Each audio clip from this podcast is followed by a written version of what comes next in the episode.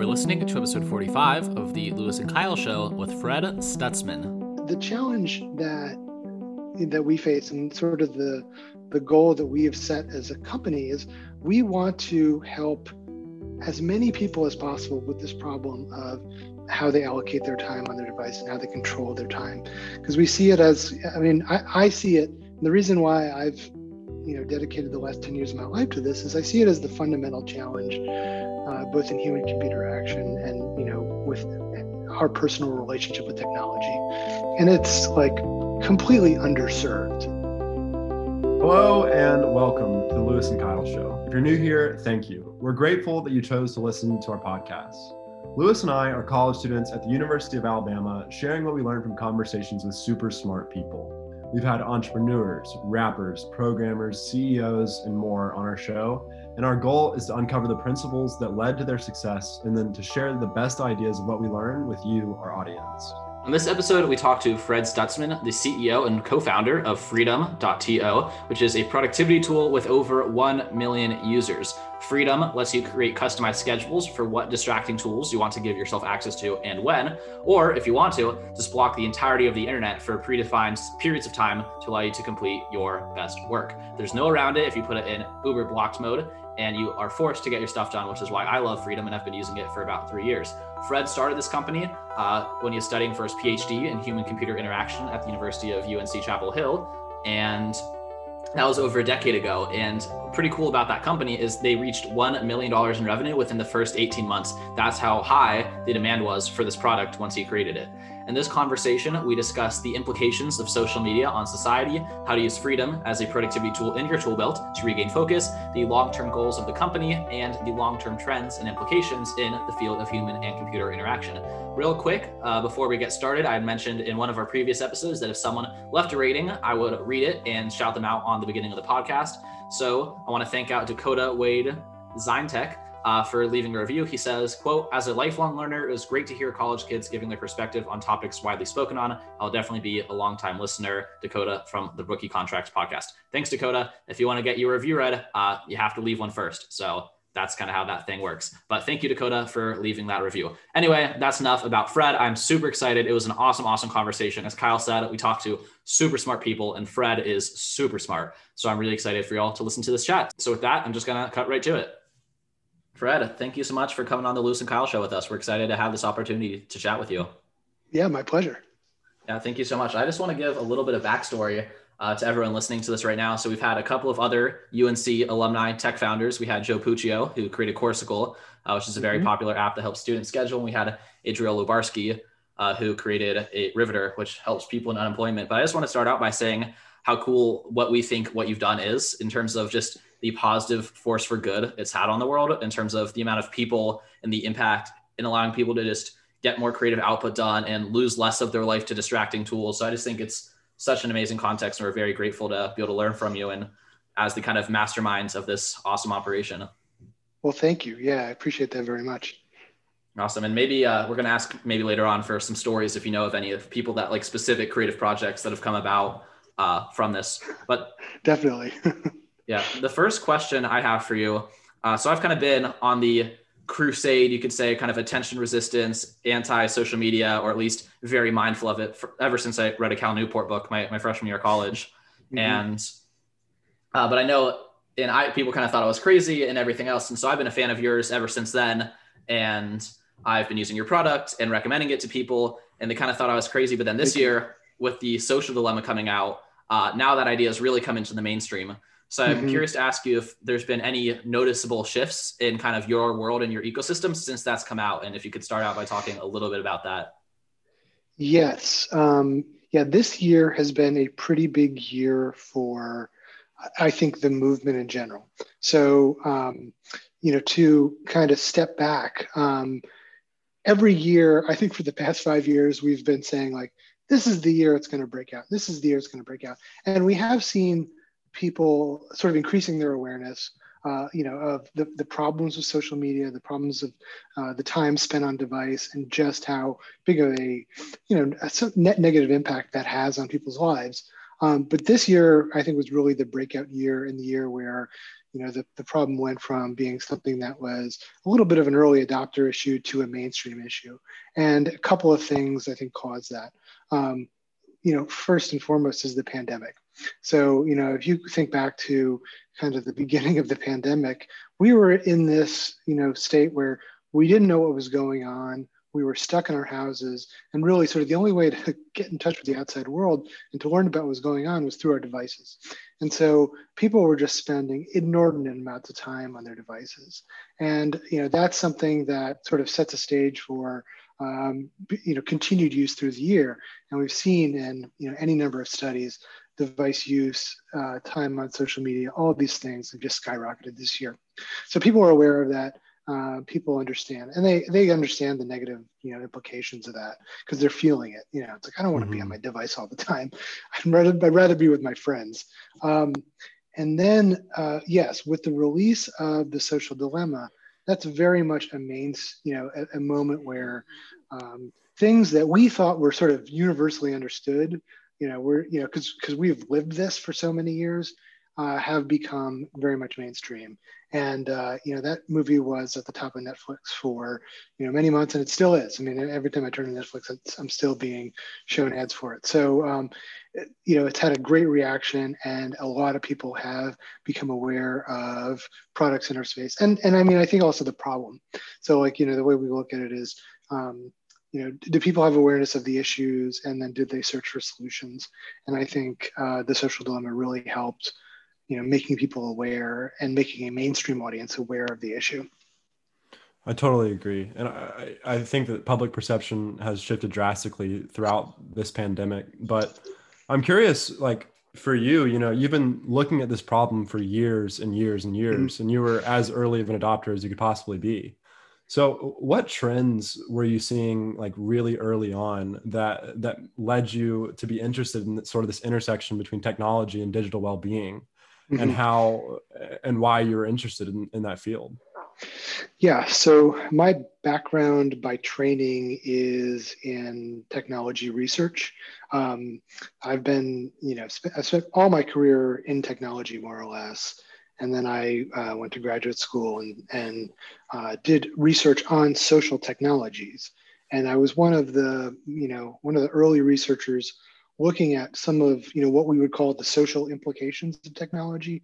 Now that's that's um, that's a field that's been studied for a long time, but I was doing it in the context of like social media. So we were mm-hmm. one of the earliest research groups looking at that, and so um, when we were looking at people's use of social media, I mean the things that stuck out were the sheer amount of time that they spent on social media, and this was a um, you know, really a paradigm change in our relationship with technology. So, you know, previously, yeah, we'd spend plenty of time like working and, you know, in word processing programs and surfing the internet. But when you throw social connectivity and that social layer on top, just the time on device just absolutely, uh, you know, skyrockets. So we noticed those trends. Um, and you know, I was studying the behaviors of college students who were the earliest of the earliest adopters, and you know, one of the things that kept coming up was, yeah, this is like affecting my work. And um, I was doing, you know, I was doing research on social media, and I noticed it, it was affecting my work as well. And um, the the thing that I noticed was, you know, if our devices, you know, th- there isn't going to be sort of a um, delineation between our social lives, our you know, our personal lives and our work lives, all it's all going to be compacted down to this one device that we carry in our pocket, then um, people are going to need some help managing uh, that relationship. Otherwise, they're going to spend you know all their time on their device. And so, I I started addressing the problem in the context of just you know I need to turn off the internet so I can get my work done, and that's where the initial idea for freedom came about. It was listen, you know, I, I can't focus when I've got emails and texts and all these things coming in. So turn off the noise so I can write. And, you know, this is very early, you know, sort of a very early version of what we might call like deep focus now. But, but I mean, it was a super simple idea and a super simple thing that just worked. Like, and it still works today. Like if you turn off your internet when you're trying to write something, um, you're gonna just you're gonna be more effective. It's as simple as that. Like you don't have to pay for our product to do that. You know, just go ahead and try it.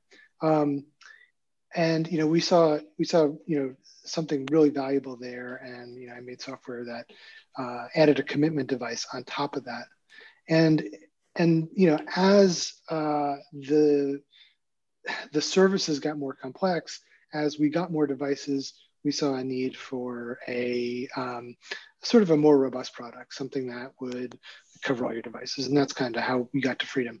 But you know, the the the road is uh, research, it's personal experience, and it's talking to hundreds of people and doing research studies, and um, you know, a, a, a um, my wife just kind of guided me to this problem, but you know, I'm really happy it did.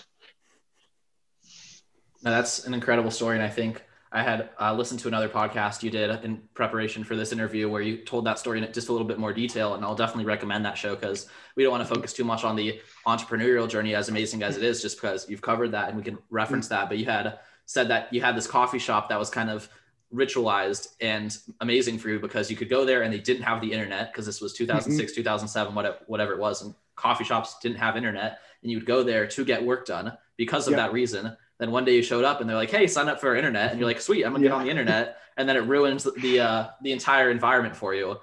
And so yeah. you kind of is it was it true that that day you basically there in that first experience you had the idea right there and then it's just like all right well i'm gonna fix it for myself right here now yeah i think i mean i um i I was like in that coffee shop, and I think I went home that night and I was like texting with my friend Jacob, who was also a PhD student, and you know it's just like got to turn off the internet after this, you know, and how do we do it? And so um, I I sat down and I wrote Freedom that night, and I mean it was a literally a, probably a 30 line script or something like that. It was a really simple piece of software, but yeah, that was pretty much it. I mean, I loved this coffee shop it had great coffee and it was this place where you could really focus and just have kind of no distractions. I always enjoyed working around other people, like to have a little bit of a buzz around me.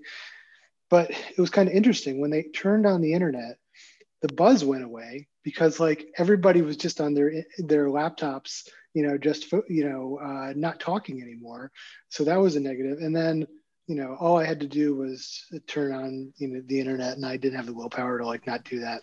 So I said, if if you, we're not going to be able to get away from connectivity, um, then we need some sort of tool that's going to help. And um, that's that's that's literally and truly the, where the idea for freedom came from. Yeah, that gives me an interesting idea now. Sometimes Kyle and I, we've been playing around with an idea segment for the podcast, just kind of mm. bouncing interesting business ideas with our guests. And I think a new emergence could be the no internet cafe. So instead of yeah. the internet cafe, yeah. you could have the, the no internet cafe. It's the cycle of bundling and unbundling over and over and over again. That's a thing out, out in LA. They have um, like no phone um, like coffee shops or like coffee shop hours or something like that where everybody like has to i think it's called brick. So you brick your phone and everybody goes in and it's just like human interaction. Yeah um, brilliant idea. I agree. Um, but so uh, i'm always interested in sort of the um, intersection of people and technology and how they um, are today versus what they grew up with. So like my grandparents, you know, they didn't have the internet, they barely had phones, and they are who they are today because um, of what they grew up with. And mm-hmm. for me, like I'm 20 years old, and I can remember a time in which smartphones didn't exist. It was flip phones when I was born to like the age of 7 mm-hmm. and and then the iPhone came around, and and you know now we all know what what it's like. But for the kids that were born in 2010, uh, like what do you think their their not their brains i know you're not a neuroscientist but like how do you think this is going to change human development for uh, uh, for it to be normal to be um, unbelievably addicted to a device mm-hmm, that we mm-hmm. uh, don't really understand fully the implications of that addiction? Yeah that's a great question and there is a lot to unpack there. So um, so where to begin with it? Um, uh, first and foremost, really interesting observation around kind of the the um, the the relationship between technology and sort of cohorts, age cohorts, and uh, so I've always been interested in that. Um, you know, uh, why why do people of certain age use WhatsApp and people of certain age use email?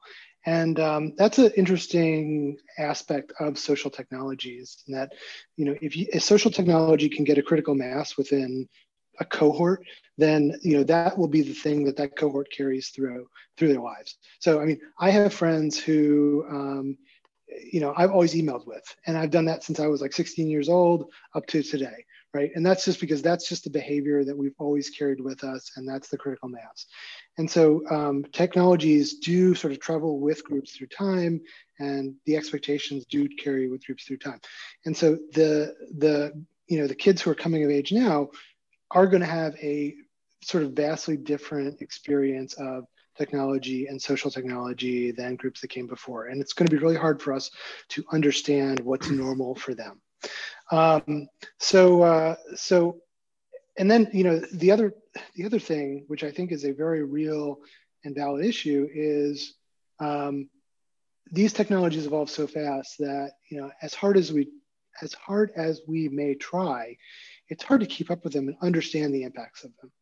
So, mm-hmm. um, you know, I, have been thinking a lot about sort of next generation interfaces uh, you know, my back my background is in an area called human computer interaction, and one of the things that is studied within human computer interaction is you know literally interfaces. You know, like a touch interface versus a keyboard. Um, and so, what what do interfaces look like for kids growing up now? Well, I mean, the, the interface is the voice now. The interface is the room, um, and so like it's hard to take our existing models of like what's right and what's wrong about technology and apply it when the interfaces are changing so fast. So, mm-hmm. so big, big challenges there, big sets of issues. Um, how do we deal with it? How do we understand it? I think there are some basic principles that you know we can look back on human evolution and and just our our our learned and lived behavior over time and say you know and, and also our values and say like yeah you know our our values um, have have always sort of accepted some level of technology technologization tech, you know technology in our lives. Um, and we, we've always also been worried about technology. That's one of the points that mm-hmm. the social dilemma makes. Um, uh, but but there, there's a part you know but there's also parts of our lives that you know we need to um, promote and value and that's you know in-person social interaction being out in the world. And so as we, we can kind of look back to older technologies to understand how we might deal with new technologies and i think about like uh, the television because when i was growing up one of the you know the issues was um, or video games, you know, and it's still a valid issue. The amount of time you spent on the device, right? And so, so like, and and what does that time displace? So, you know, if you're going to spend mm-hmm. all your time on the TV, you're gonna, you know, not have time to read. You're not gonna have time to hang out with friends. You're not gonna have time to do X, Y, and Z. Um, and so, I think we can apply those similar types of analyses to new technology, so we can have a healthy balance.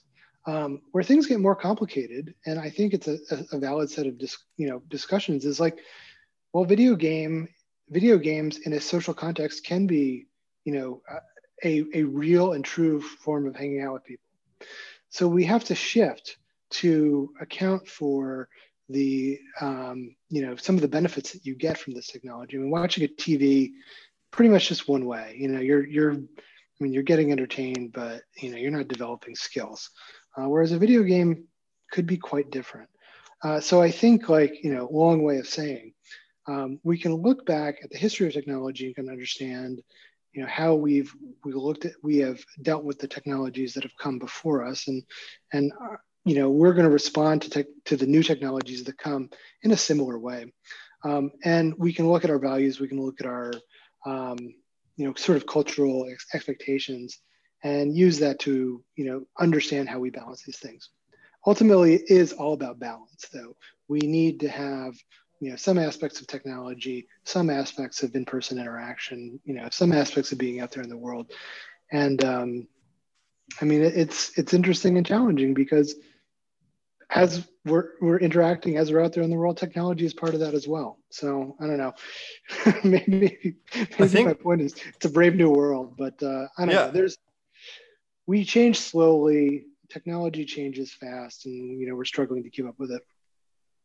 Yeah, I agree. I think it's like the there's like an economic um, application to that idea or like overlay with how you know people were worried about in the industrial revolution that people weren't going to have jobs anymore and we're now worried about that with artificial intelligence and it's like mm-hmm. well people are just going to create new jobs like there's going to be new industries and that's the way that it's worked throughout time yep. and you know this new way of developing uh, as people within a society constrained by these different devices will just be different and there's going to be new new ways of being um, so i yep. think that's a really interesting um, perspective well and also i think the pandemic kind of gives us a um, an example of you know let's take things to the extreme where we can't actually be together and you know it's it's almost all going to be through uh, you know a screen or uh, a phone.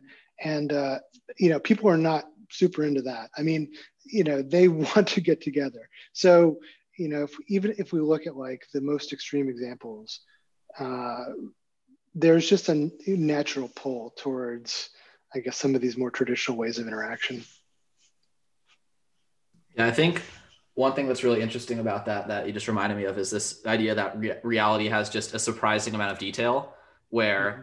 every time because I love freedom and it's helped me and I'll create a rhythm of that blocks off the distracting resources I don't want accessible to me and it works really really well for 6 weeks or so and then I just have mm-hmm. a new interaction that comes to my life and the system I designed no longer matches my yep. environment Mm-hmm. Uh, and so I find myself blocked blocked out of things at a time which is inconvenient for me, and then I have to put a lot of like cognitive energy into redesigning a new system that's going to work for that life cycle. And I think that on the scale of one individual with a tool like freedom which is completely robust enough to handle anything i can have is just magnified at the scale of all of society where uh, it's just mm-hmm. so difficult to try to make artificially constrained systems to kind of slow or remedy or have a watchful eye over the ways new technologies are brought about while also like allowing the benefits of them to really to really blossom and i think another point on kind of what you're saying earlier about just how the the rate of adaptation of new technologies it's just in 2020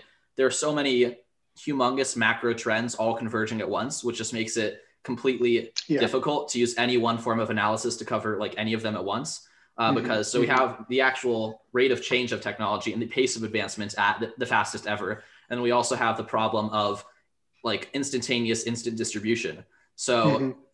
Cal newport just to come back to him gives this example of the amish where if there's a new technology introduced to society they don't just say no they just have a beta testing group determine if it matches their values and then they choose to adopt it with all of society if they mm-hmm. decide that it, it is coherent with the way they want their lives to be the problem that I think that we have and that freedom seeks to address is that as a society we don't do that. So Facebook comes about, and because of the uh, the way the internet works, it can go from zero users to a billion users in like a, the span of a couple of years instead of mm-hmm. actually being constrained to let a small. Because if we let just a small group of society test Facebook over a ten year period, that would have still run its course and realized like similar negative implications that may have prevented it from reaching the point it's at now, or it's harder to untangle the mess. So I think mm-hmm. that's all kind of an interesting way of uh, thinking about the problem. Absolutely. Yeah. Yeah. This 2020 has put a lot of these issues on steroids in a, you know, just in a, in a big way. And so, and I think we're going to be dealing with the fallout from it for quite some time. And I mean, it's, it's, you know, not just like the negative implications. It's like, uh, what is truth? What is, you know, I mean, there's, there's just so many things that are coming out of this year that we're going to be struggling and grappling with. And we will need to make some of those hard decisions about, you know, we will need to decide.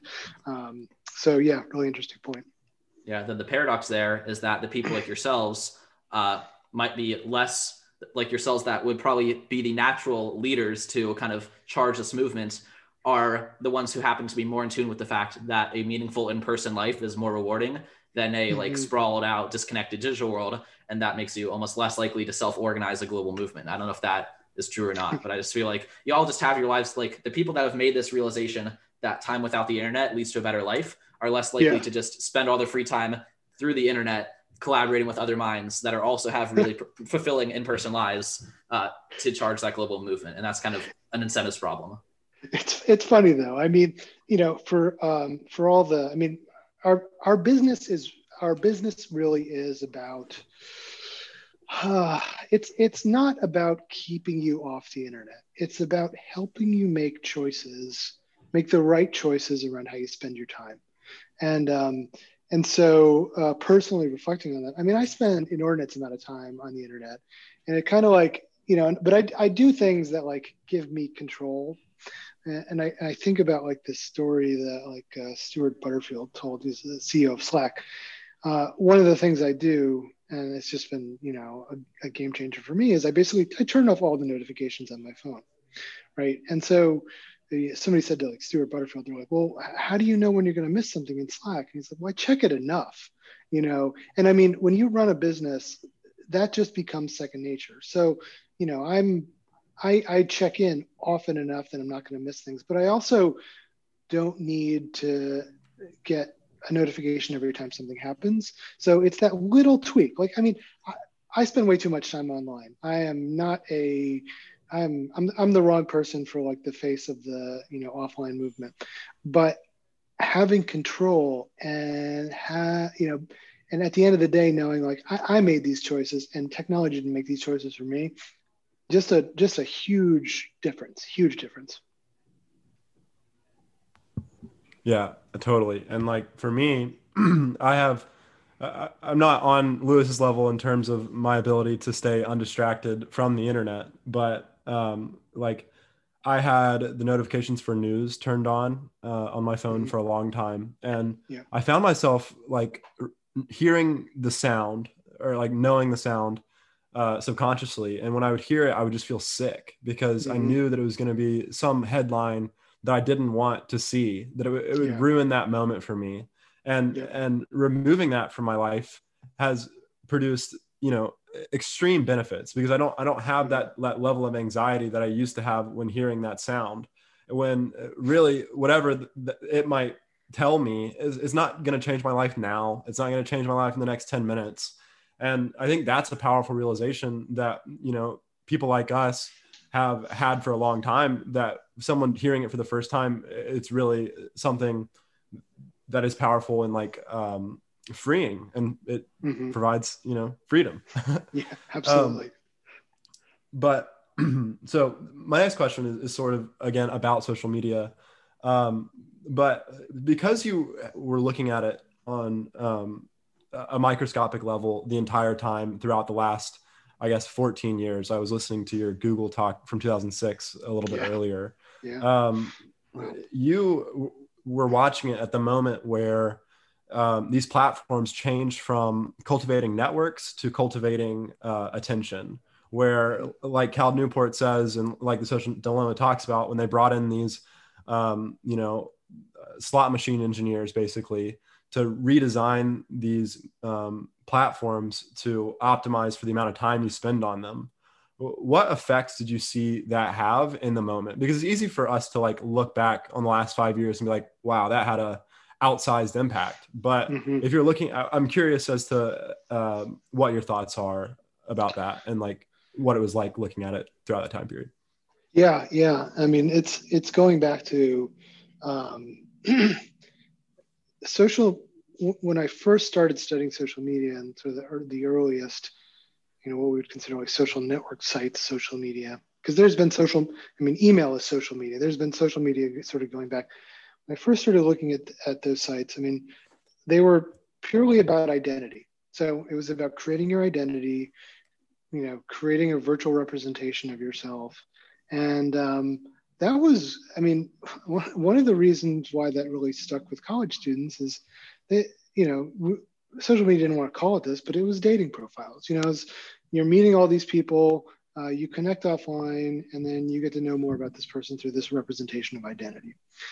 And of course, what really changed the dynamic and put social media growth on sort of the rocket ship path was the introduction of news feeds. And you know, news feeds in the beginning were purely about like changes. So you updated your profile, you like something, you um, uh, updated pictures, things like that. Uh, still very identity driven, but that was enough to keep people coming back and checking.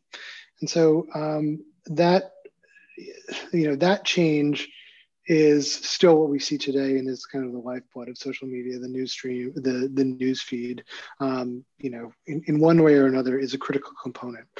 So like you know how did that change things and how did that change incentives?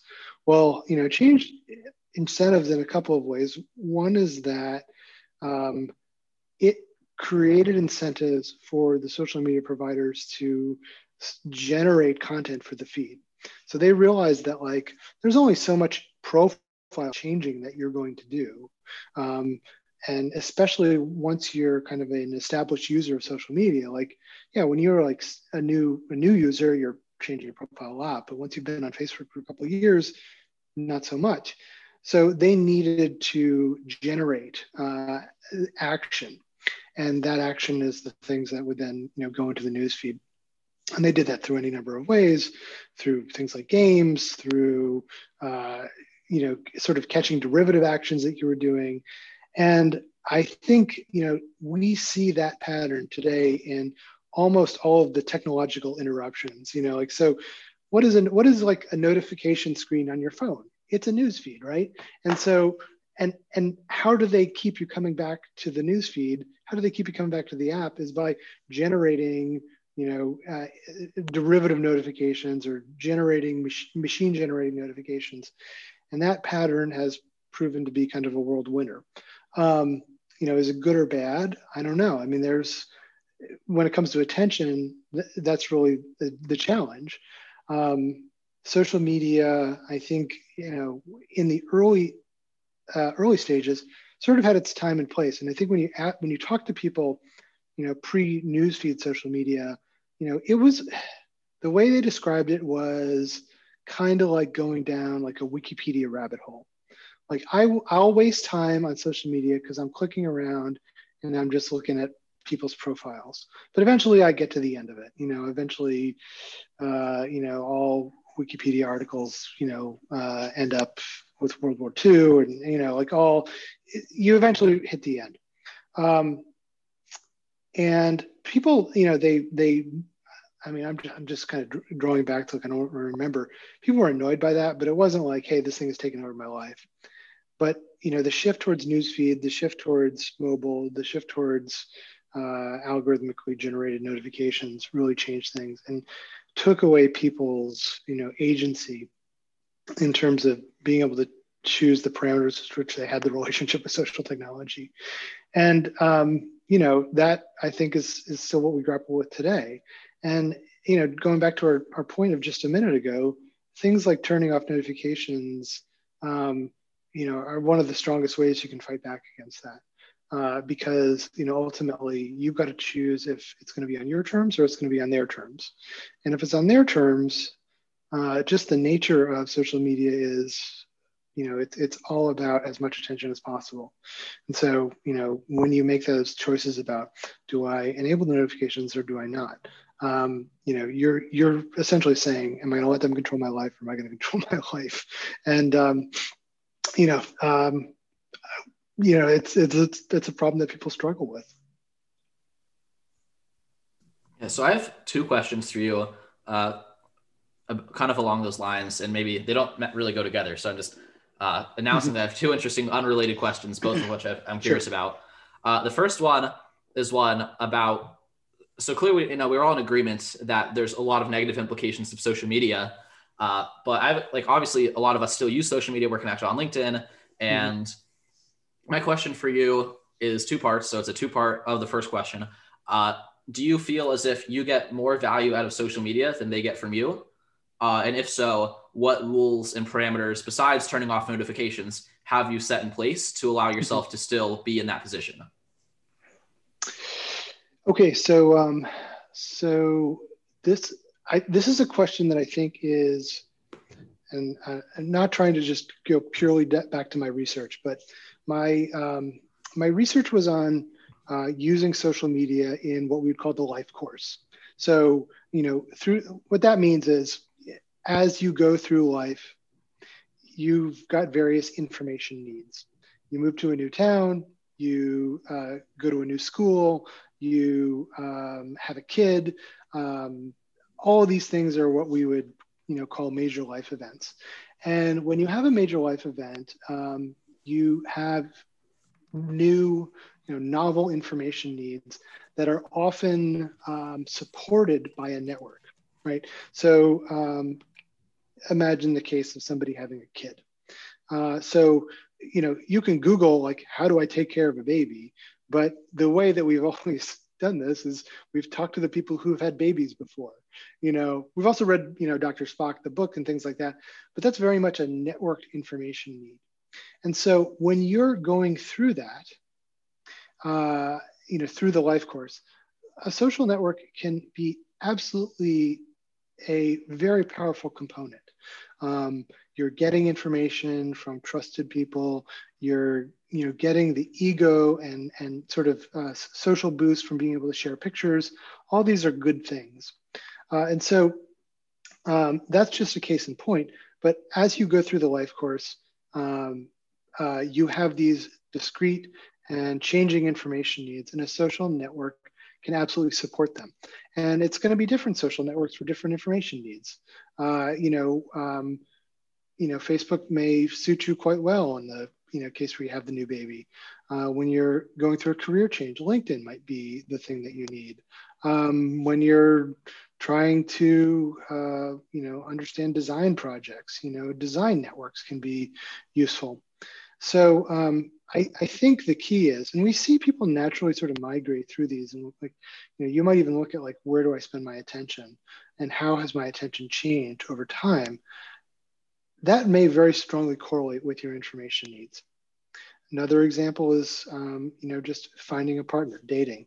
You know, like I mean, dating sites are social networks, whether you know we call them that or not. Um, and so, you know, why, why are you? Why do you spend so much time on uh, dating apps, dating sites. It's an information need, right? Like, and like when you're when you're uh, searching for a partner, you know, to use like very clinical terms.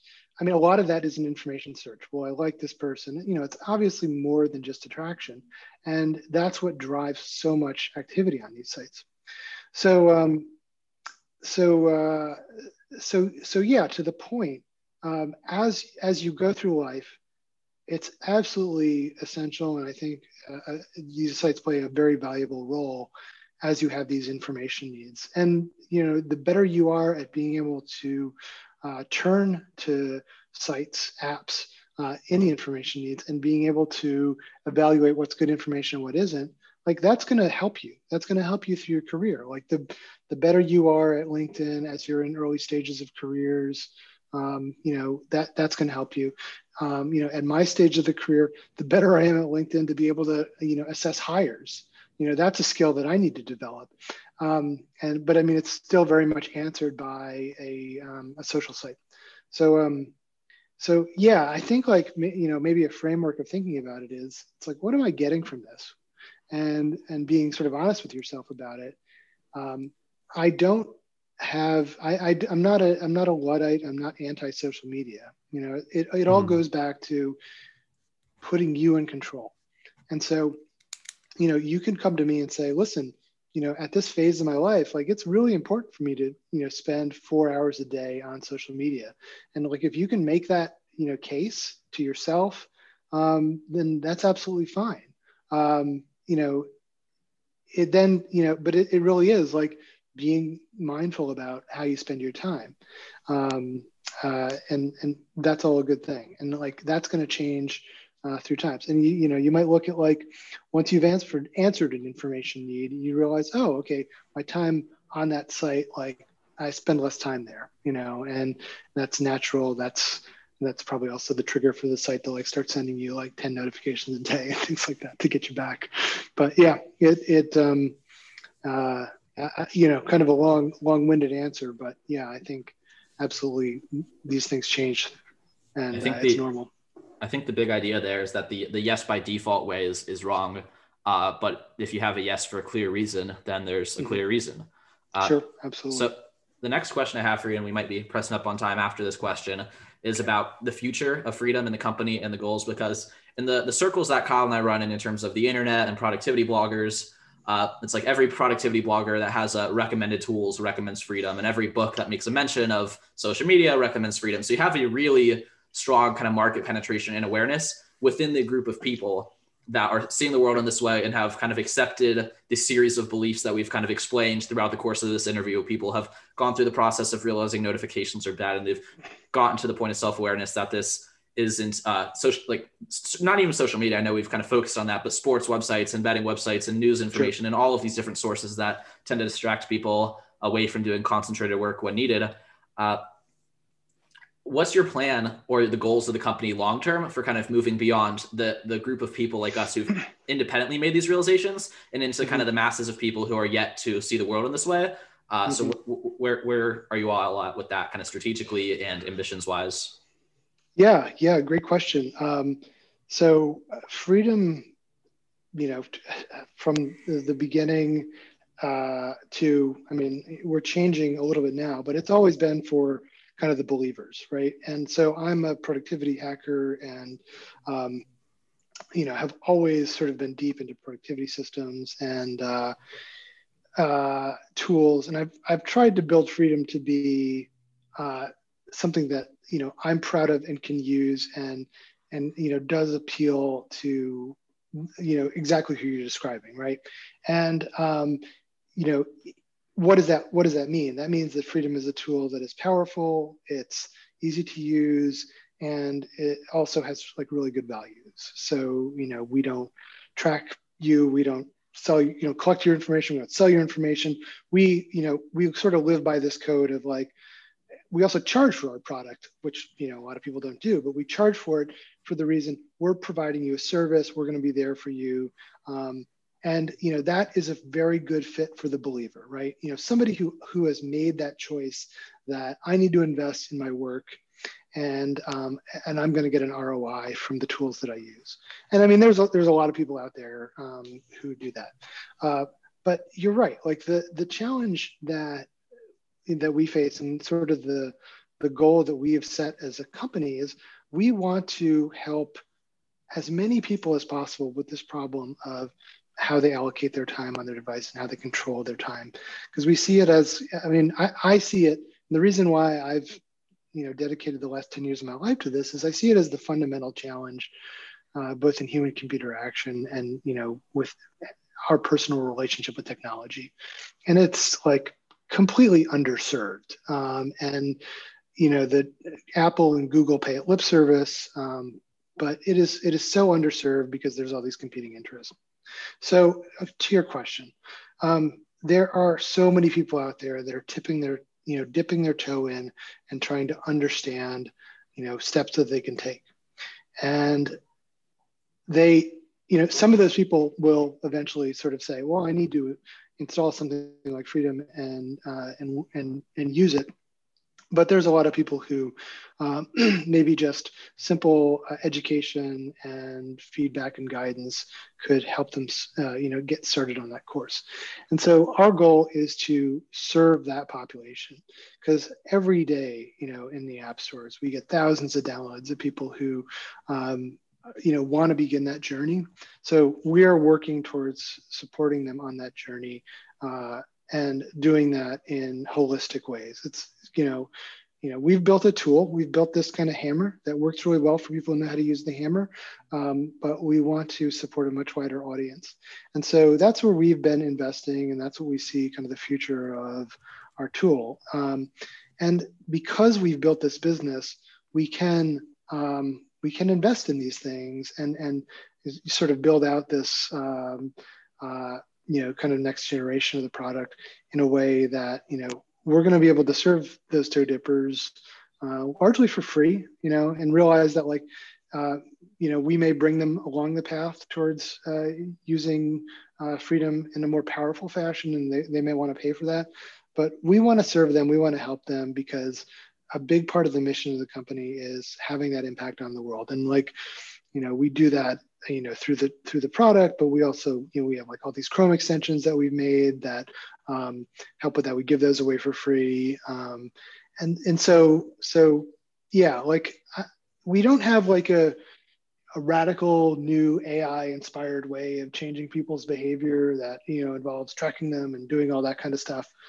It's really about understanding people on their journey understanding their needs and helping them out and doing it in a way that's user friendly and is respectful of them. And so that's kind of what we're building. And you know that's a big blue ocean as far as we're concerned. And um, you know we we uh, we want to continue to be the leader in this space. And we're going to learn a lot in that process but we're really excited to do it well, I think that's beautiful, and I think that it is creating a win-win situation for everybody involved, and that uh, just the the free version of your product, you know, if someone only uses it once, it, it, helps them to better understand that that it is a problem and that it is something for them to work on. Um, but we have one last question for you. Mm-hmm. Uh, we're running out of time here, but um, I just want to know, like, there's a lot of information. We all see we all read like a hundred thousand words a day or something insane like that on our on our screens and um, you know through the internet. But how do you filter information for truth?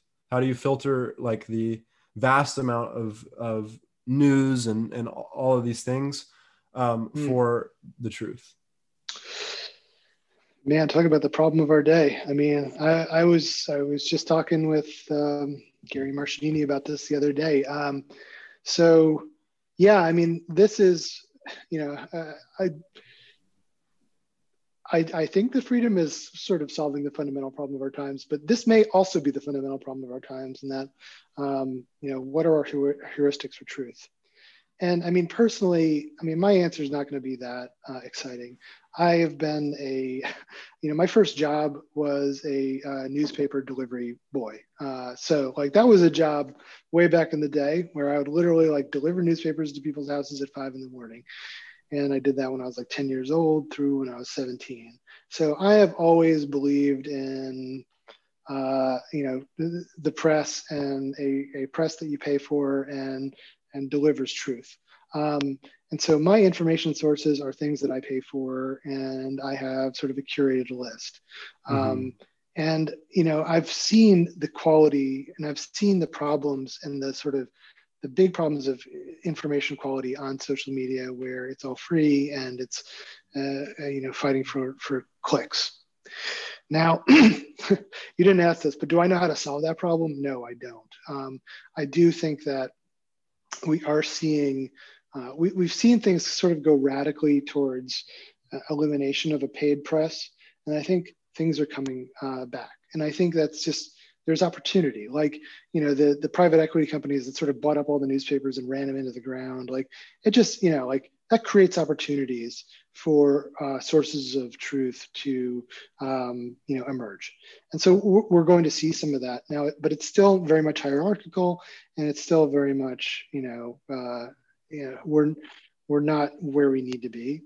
Um, but uh, you know it, it really is kind of as we've seen this year a very fundamental problem. So the more uh, you can support uh, paid um, uh, you know producers, uh, the better. Um, you know, because that's the incentive then is for them to give you quality information, not just link clicks.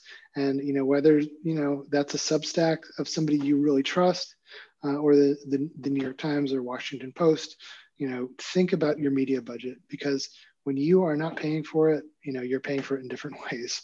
Um, so yeah, it's a tough question. I think that's a really uh, smart way of handling it. I actually had a similar discussion with my parents last night about how we kind of collectively, none of us trust any of the major free media sources. I think yeah. the answer is you follow a unrelated sample of individuals or independent studios that don't have vested interests and don't have a kind of conglomerate behind the scenes, and that's kind of the best you can do. Uh, yeah. But this has been an absolutely incredible conversation. We're extremely grateful for you to sharing your time with us, sure. and uh, we'll definitely send people to freedom and put some links. I think I signed up a few months back as an affiliate, so maybe we'll drop that in um, yeah, in the description. Uh, but thank you Love so much. It. This has been awesome. Okay, yeah, thank you. Really enjoyed the conversation, guys. Thank you so much for listening to our interview with Fred. Uh, Louis and I thought that went really well. It was super interesting to talk to him, uh, talk to somebody that has been studying human computer interaction for so long um, in a time period where it's sort of all converging together and, and becoming a mainstream topic to talk about. Um, and that reminds me, like one of my takeaways is just that you know a lot of the questions that we asked him and that we were thinking about throughout this interview, you know, there, there's no real answer to them. I mean, the answers will come with time and in the future, but that doesn't mean that you shouldn't be talking about it um, and and be considering what it might be doing to us and and and what the future looks like. And um, it was really cool to talk to him about stuff that he's so knowledgeable about. And then the second one is like oftentimes the people that create the best products and the best work on a subject are the ones that struggle the most with it and you know he was open about how he's not the the, the highest most productive person in the world um, and is bad at using the internet sometimes he gets distracted but because of that he's created this product that works so well that enables people um, to to do their best work undistracted um, and you know, I think what I learned through that is that freedom as a product is mostly about giving people the option of control. It's like, you know, from the outside, I was kind of um, against freedom at first or using it because it feels like I've got this outside thing controlling what I'm doing. But really, it's just giving you the tools to control your time and how you spend um, your time on the internet versus like just being sucked into a, a supercomputer controlling where you go and what you do. Instead, you control it, and and that flip for me was was really interesting. Yeah, thank you for sharing this, Kyle. I really agree with your second one. And that's what Evan Carmichael said in the previous episode that more often than not, your pain becomes your purpose. And Fred is a great example of that. And that's just a great way to think about business and entrepreneurship and what problems our listeners that are interested in starting businesses might want to look at solving are the things they struggle with. Uh, yeah. Second point here, or really my first one, because the first one was talking about yours, is it's always cost benefit. It's never all or nothing. So I asked Fred, uh, kind of the, not the gotcha question, but the do you get more value out of social media than it gets from you? And he gave a very nuanced answer that, well, it depends on what information you need and what point in life you're in and what specific networks serve that purpose and what your habits are for using that network. Uh, and it really is not as black and white as we want to paint it. Instagram's not bad. Instagram's not good. LinkedIn's not bad. LinkedIn's not good. They're bad if you have no reason to be on them and they're sucking your time. But if they have information that you need, it's a fantastically valuable resource for getting that information. The second point is about the importance of being intentional and pausing and reflecting to actually be aware of the types of analysis you need to be doing uh, to kind of feed into my previous point. Third one is that turning off the internet is truly a magical button. Uh, you can have all the willpower you want in the world, or you can just make it where it's not even an option to get distracted. If you turn off the internet on every device in your house, good luck to you. You're not going to be able to access any of your distracting tools, and that's just awesome. Uh, so that's kind of my three takeaways from this conversation with Fred. Again, so exciting to have him on. Love this product, been using it for three years. Such a treat to be able to pick his brain. Signing off for this episode, the call to action. If you like this episode, scroll through the feed. We've put out almost 50 episodes. I'm sure there's one you haven't listened to yet. Check it out. And if you want to support us, leave a five star rating or a review on iTunes. Thanks so much for listening. We'll see you in a week with the next episode.